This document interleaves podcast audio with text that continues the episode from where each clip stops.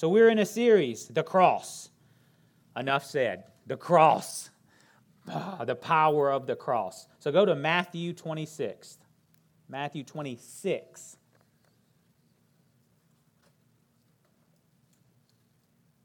So we have to look at the cross before the cross. We need to look at it every time Jesus talked about it because it has implications for all of eternity. Because when Jesus opens his mouth, it's eternal in nature. When he opens his mouth, he speaks throughout all time, past, present, and future. And this is the picture we have here in Matthew 26, 1 through 5.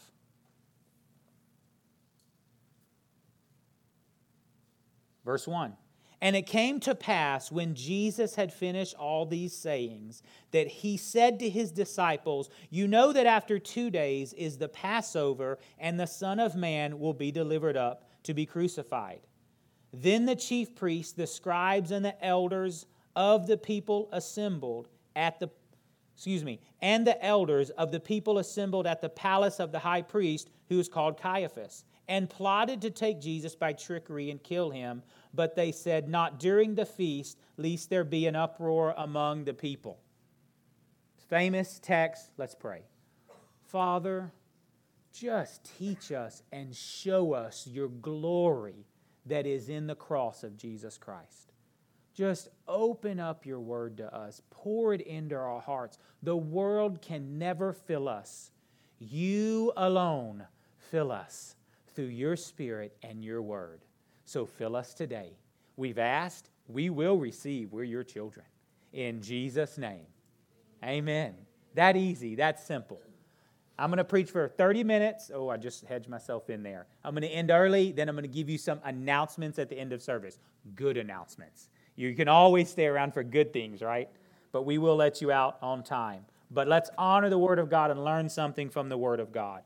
Jesus, two days from the Passover, two days from um, the crucifixion, it is Wednesday. The Passover feast is going to start on Friday. So we are right around that time also as uh, Wednesday. It would be this Wednesday, and then Friday's Good Friday. So this is the time that it's in. Jesus has been talking about his crucifixion for about two years. About two years, he's been preparing the disciples, and now they're two days from the Passover feast. And this statement is going to mark the end of something and the beginning of something. And let's look at it. Verse 1. Now it came to pass when Jesus had finished saying all these things.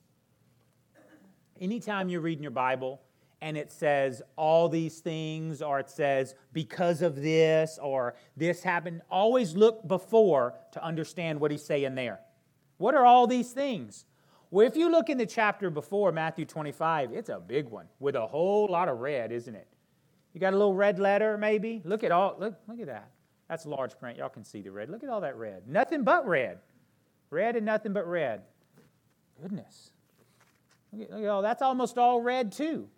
So, what's going on here? This, in fact, is the largest discourse of our Lord and Savior, uninterrupted. Now, remember, chapter and verses didn't exist when this was spoken. We have them now. It kind of gives us an understanding. This is 93 consecutive. The Sermon on the Mount is 88. Jesus starts his earthly ministry, his teaching ministry, excuse me, his public teaching and preaching ministry of the kingdom of God at the Sermon on the Mount in Matthew 5.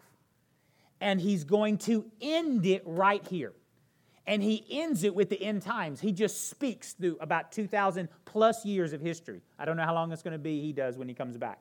He just speaks about the end times and everything. This is the mark, the statement in uh, Matthew 26 1. Now it came to pass the, then when Jesus had finished all these things, that's the end of his public teaching ministry.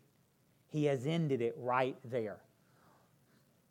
Let's look at the Sermon on the Mount to kind of see the beginning in Matthew 5 1 and 2.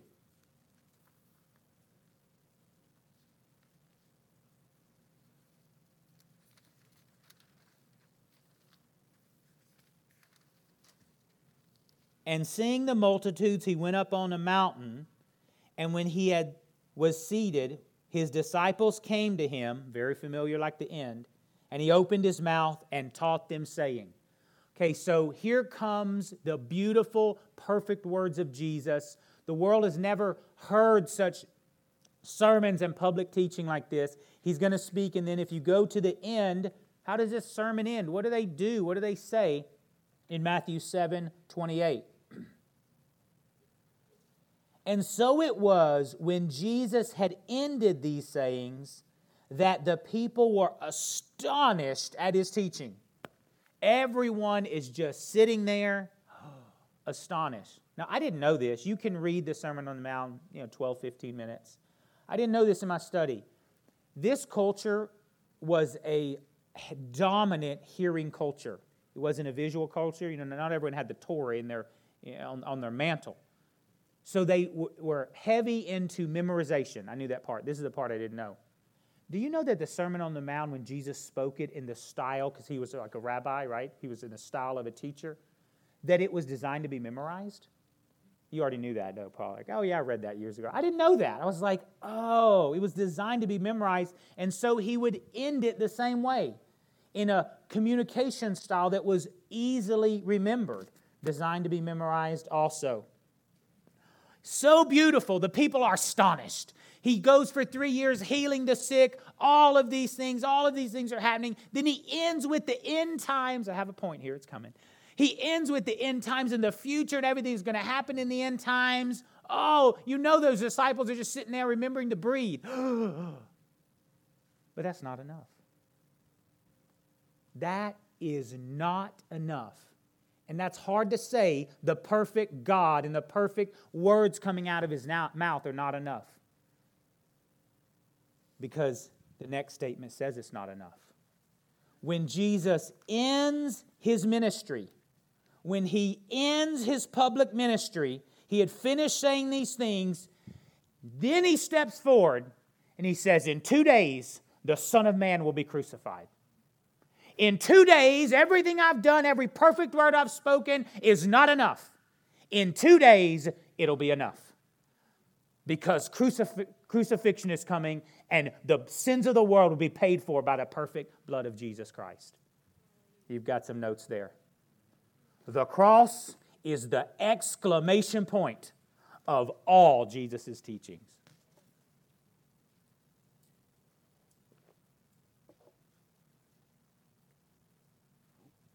Now, I know in our culture and society, exclamation points are overused. Now, come on now. Are you an overuser of exclamation points? Yes? Just give me your phone. Let me see the text. Yes? Do you use, do you use more than one? Overused. I need you to go get milk. Nine exclamation points, right?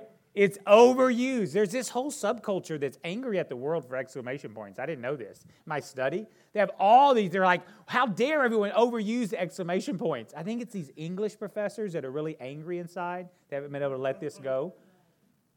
This culture is so common, you know, to use exclamation points. But right here, Jesus ends his teaching and says, Every perfect word out of my mouth is not enough. I will use the cross to put an exclamation point on everything he has said. The reason why every word of Jesus is true is because it was true from the beginning when it came out of his mouth, but at the same time, it wasn't complete until the cross. When the cross happened, then the exclamation point happened. I tell you, we need exclamation points in our life, right? That are not words. If I need to, if I want to be a better Christian, I need to speak better. Truth is so important, words are so important, right? But I tell you what we need. We need exclamation points that are our actions, right? After he had finished saying all these things, I'm done talking.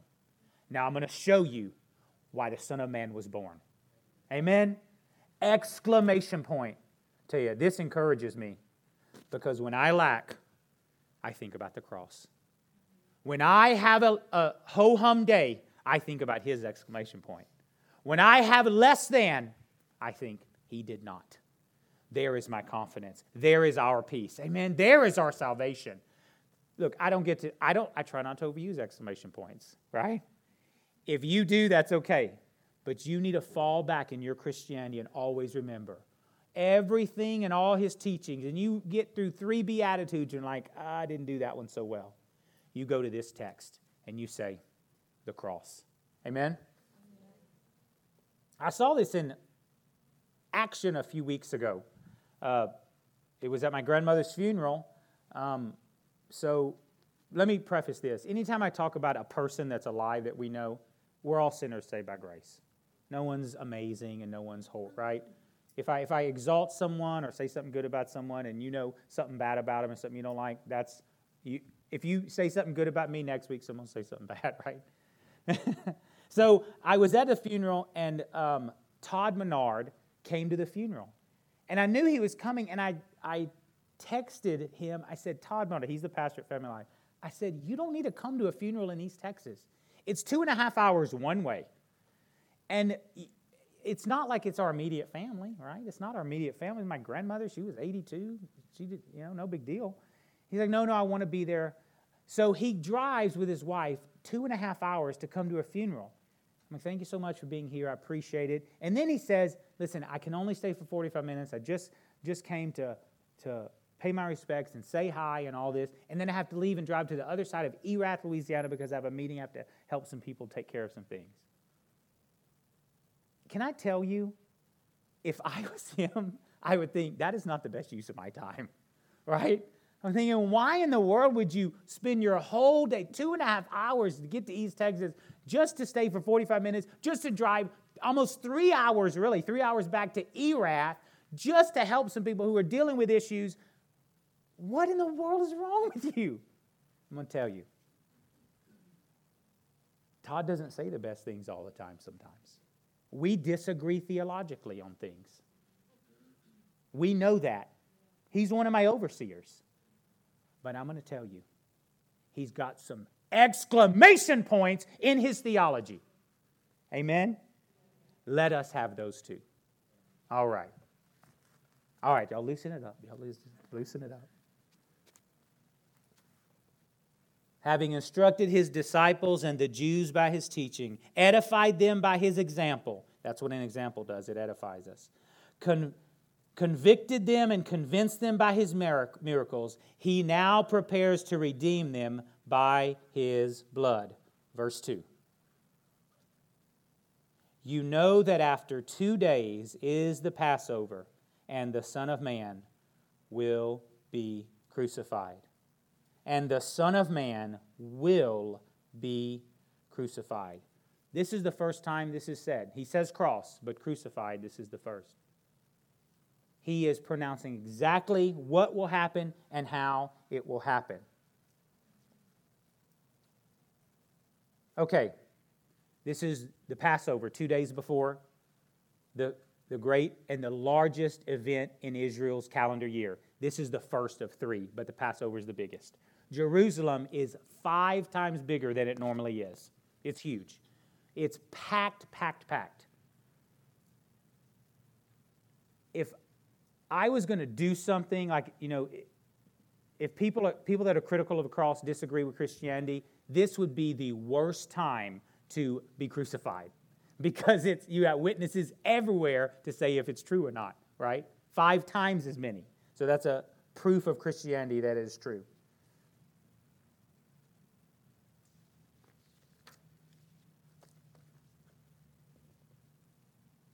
And the Son of Man will be delivered up to be crucified. He looks at his disciples, he ends his earthly teaching, and he says, I want to tell you about the crucifixion. This is going to fix everything. The crucifixion is going to fix everything. That's so hard for his disciples to comprehend.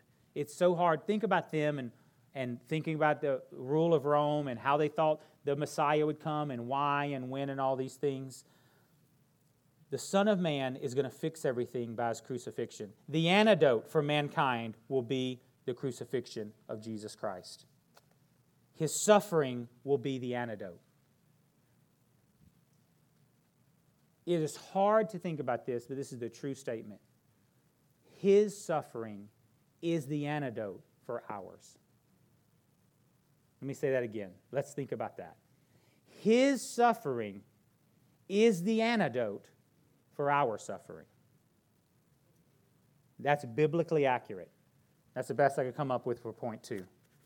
His suffering is the antidote for yours. His suffering is the antidote for all of my suffering.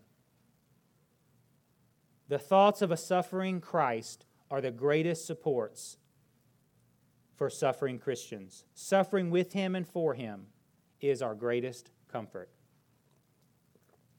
I got this book last year. It is still the best book I have ever read on the cross of Jesus Christ. I highly encourage you, if you could read a book, one book in the next two years, I would encourage you to read this one John Stott, The Cross of Jesus. The Cross of Jesus Christ, excuse me. The, excuse me, the cross of Christ. The cross of Christ. Listen what he says. He was a great uh, Englishman, preacher, pastor, theologian, all of those things, but listen to what he says. I would never myself believe in God if it were not for the cross. In the real world of pain, how could one worship a God who, who was immune to it? With compelling honesty, John Stott confronts this generation's issues of suffering. Can we see triumph in tragedy, victory in shame? Yes, we can. The cross is our antidote for our suffering. I want to read you 1 Peter 2, and let's explain this much better than I can. Listen to the way Peter explains this. 1 Peter 2, 18.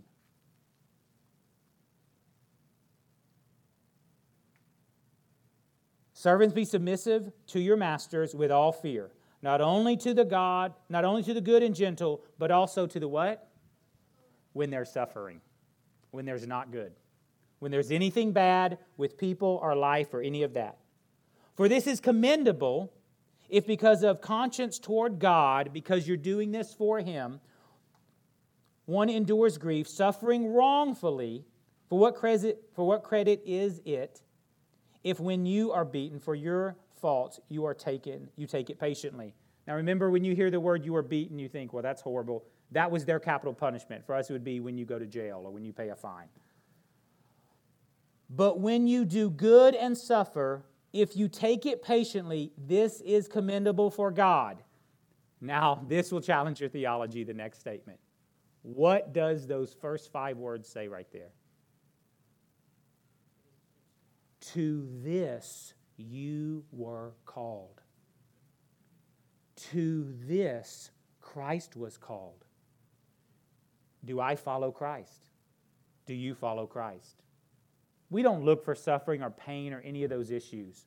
But the antidote for our suffering is understanding to this we are called. To this you are called. A calling, a, a vocation, a, um, a gifting, a ministry. It's your ministry, it's my ministry. And we need to think about it like that. Listen, this will fix your wagon okay? I'm just to tell you right now, you got a squeaky wagon? Hey, anybody been to Walmart and tried to find a cart that didn't make noise? There we go. Amen? Right? You cannot find a cart at Walmart that does not make noise. This will fix your wagon. To this you were called. I have the right perspective now of suffering in this world and issues. Now, if I'm suffering for my own sin, my, my own issues, that's I understand. God will still give me grace in that. But when I'm suffering for his name, to this I am called. So next time someone is mean to you or cuts you off or something happens, or your wife's disrespectful when she should have been respectful, or your husband was unloving when he should have been loving or that boss was quick tempered when he should have just listened to understand the problem with the didn't work at work. To this you were called. Amen? That will set you free because Christ also suffered for us, leaving us an example that we should follow in whose steps? his steps. All right, Lord, I understand how to get that wagon fixed now.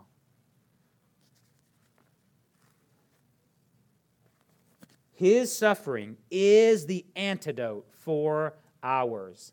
His suffering is the antidote for ours. All right, let's keep looking here.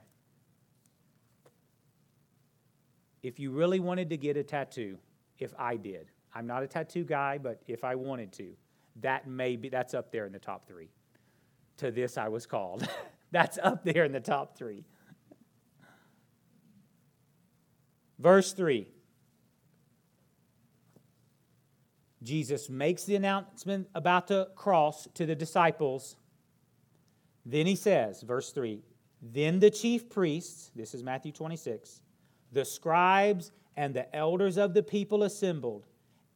They assembled where? At the palace of the high priest, who was called Caiaphas, and plotted to take Jesus by trickery and kill him and plotted to take Jesus by trickery and kill him. Now, let me set this up because there's a lot of history here.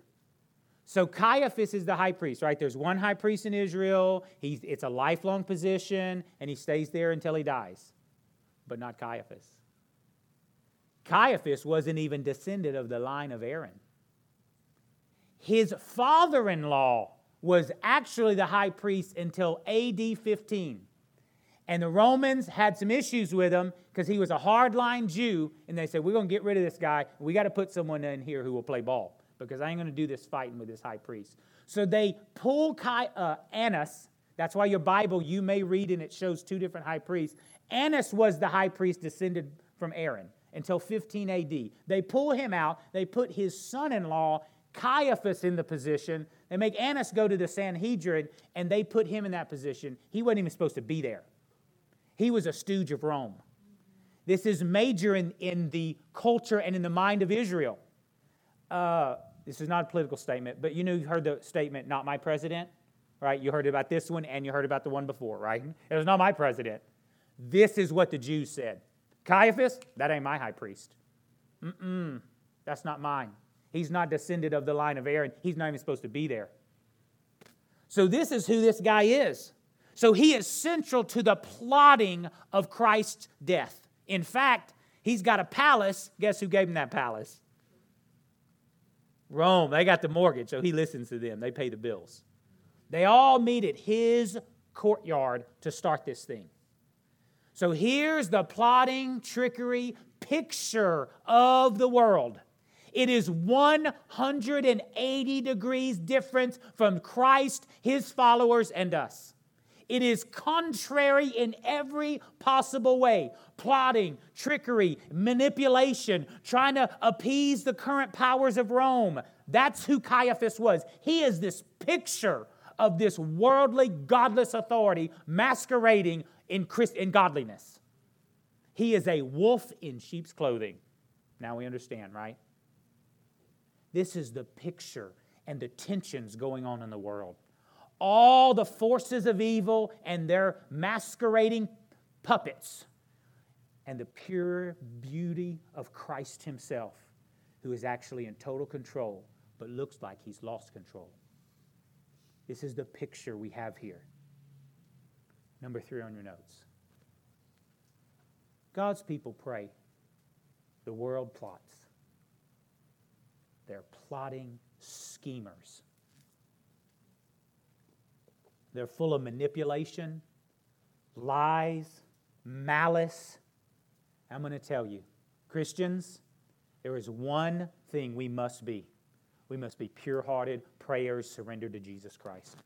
We have nothing to do in us of plotting, scheming. We don't have anything to do with that group. We don't want to have any bit of malice in our heart. They plot and scheme. The chief priests, the scribes, the elders, with this propped up high priest have been plotting and scheming. And is it just right now? They've been doing it for a while.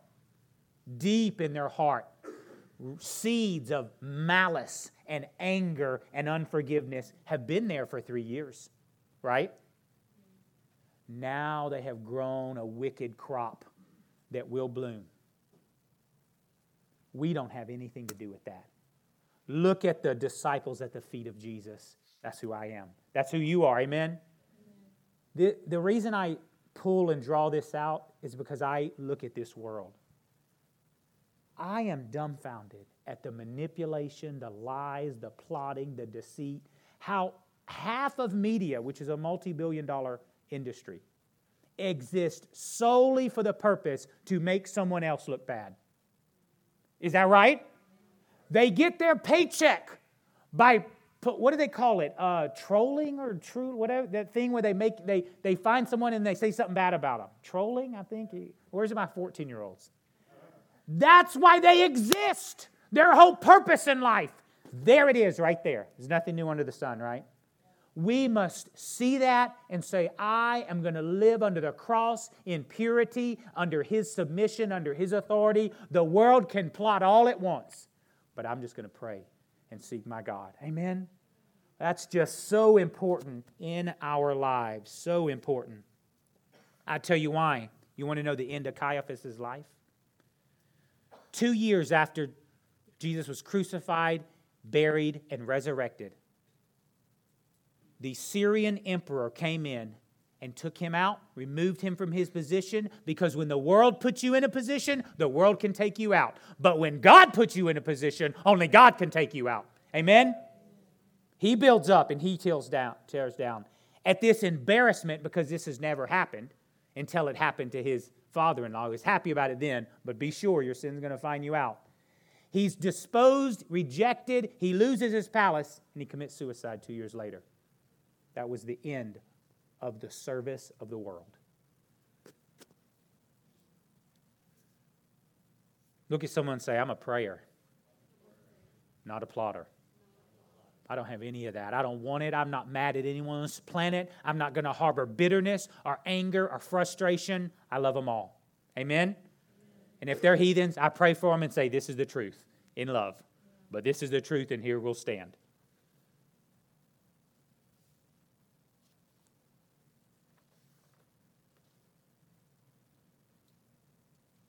Verse 5, last point. Here we go, verse 5. They plotted to take him by trickery and kill him. But they said, Not during the feast, lest there be an uproar among the people. We could handle Jerusalem when it wasn't at flood stage, but it's Passover time. Everyone's thinking about Messiah. Everyone's thinking about salvation. It's five times as big. This thing's to blitz a powder keg. It's to blow up in our face. And everyone loves Jesus. They think him a prophet, even if they don't know he's the Son of God. Not during, is that what they said? Not during the feast, lest the people be in an uproar and blow everything up. Well, wait a minute. This is Wednesday. Jesus was crucified on Friday. I thought they didn't want him. I, I, thought they didn't want this to happen. They were in charge, right? They, they had all this scheming and plotting. How much scheming and plotting? Let's look at Matthew 26, a whole bunch of scheming and plotting. So that was on Wednesday. Turn one page over. Let's just read this whole story so we can really understand them. And those who had laid hold of Jesus in the garden led him away to whose house? There he is again. Caiaphas the high priest, where the scribes and the elders were assembled. Oh, they know they had their lawn chairs out on his front porch already. But Peter followed at a distance to the high priest's courtyard, and he went in, sat with his servants to see the end. Now the chief priests, the elders, and all the council sought false testimony against Jesus to put him to death. They still don't even know how they're going to put him to death. They don't know yet but found none. Even though many false witnesses came forward, they found none. But at last, two false witnesses came forward and said, This fellow said, I'm able to destroy the temple of God and build it in three days, talking about his body. And the high priest arose and said, Do you answer nothing? What is it then these men testify against you? But Jesus kept silent. And the high priest answered and said to him, I put you under oath by the living God. Tell us if you are the Christ, the Son of God. He even invokes the living God statement, which means God is watching us right now, and you tell me. Jesus said, It is as you say. Nevertheless, I say to you, hereafter you will see the Son of Man sitting at the right hand of power and coming on the clouds. Caiaphas, the next time you see me, I'll be on the throne. And you'll be in my presence for a split second and then gone forever. Then the high priest tore his clothes, saying, He has spoken blasphemy. What further need do we have of, have of witness, witnesses? Look now, you have heard his blasphemy. What do you think? You know, he rehearsed that speech. he rehearsed that one several times. They answered and said, He is deserving of death. Then they spat in his face and beat him, and others struck him with the palms of their hands.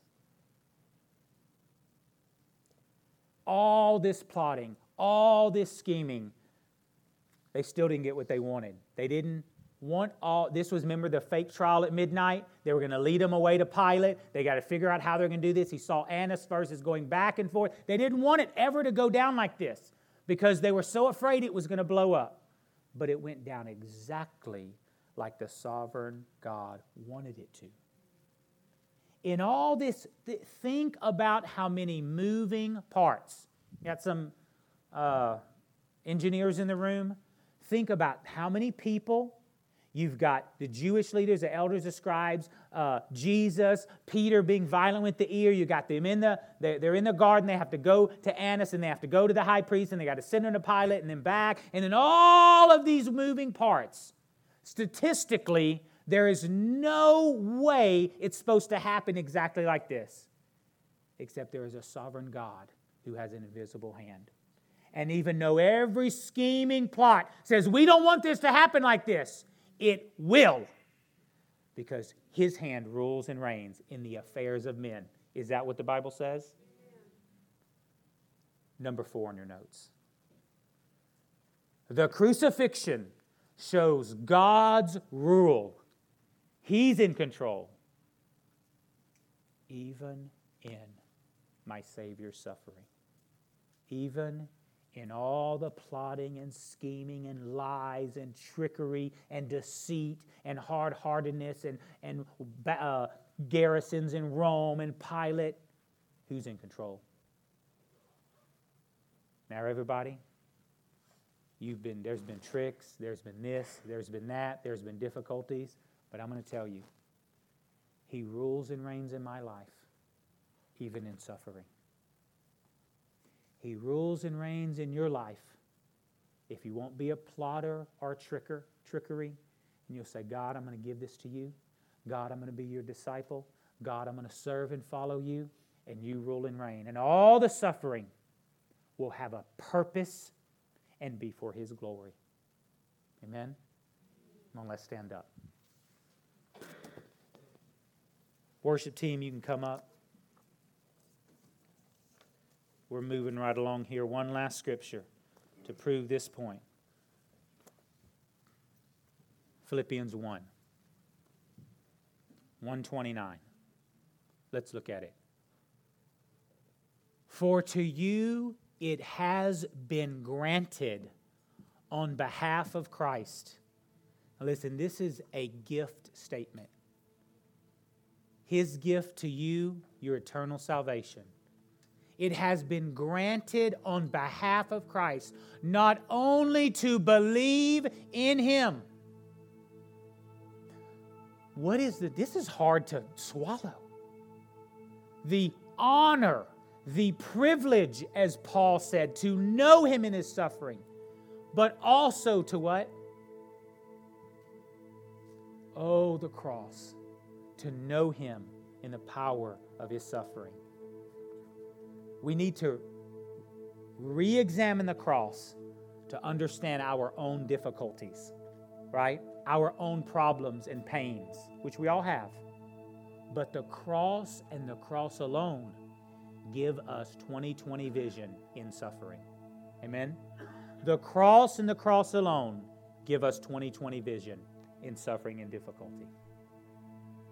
Let's spend just a couple minutes with Jesus. We got five minutes here. Just a couple minutes. Every suffering, everything you're dealing with, the cross is the antidote. It's the antidote for purity also. We will have nothing to do with the world tricks, lies, manipulation, trying to get a promotion for the wrong reason, trying to make someone like us or not like us. We're done with all of that. We have nothing to do with that system of the world. We are a new creation. Right now, tell them.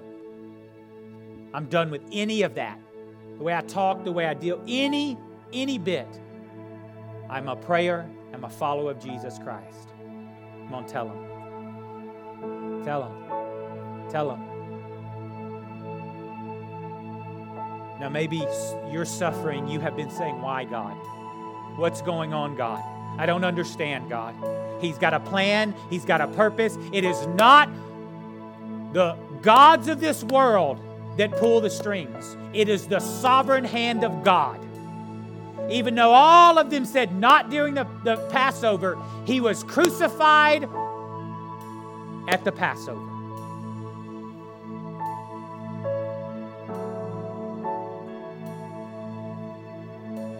Come on, let's make this proclamation. This is your prayer. Come on, this is it right here.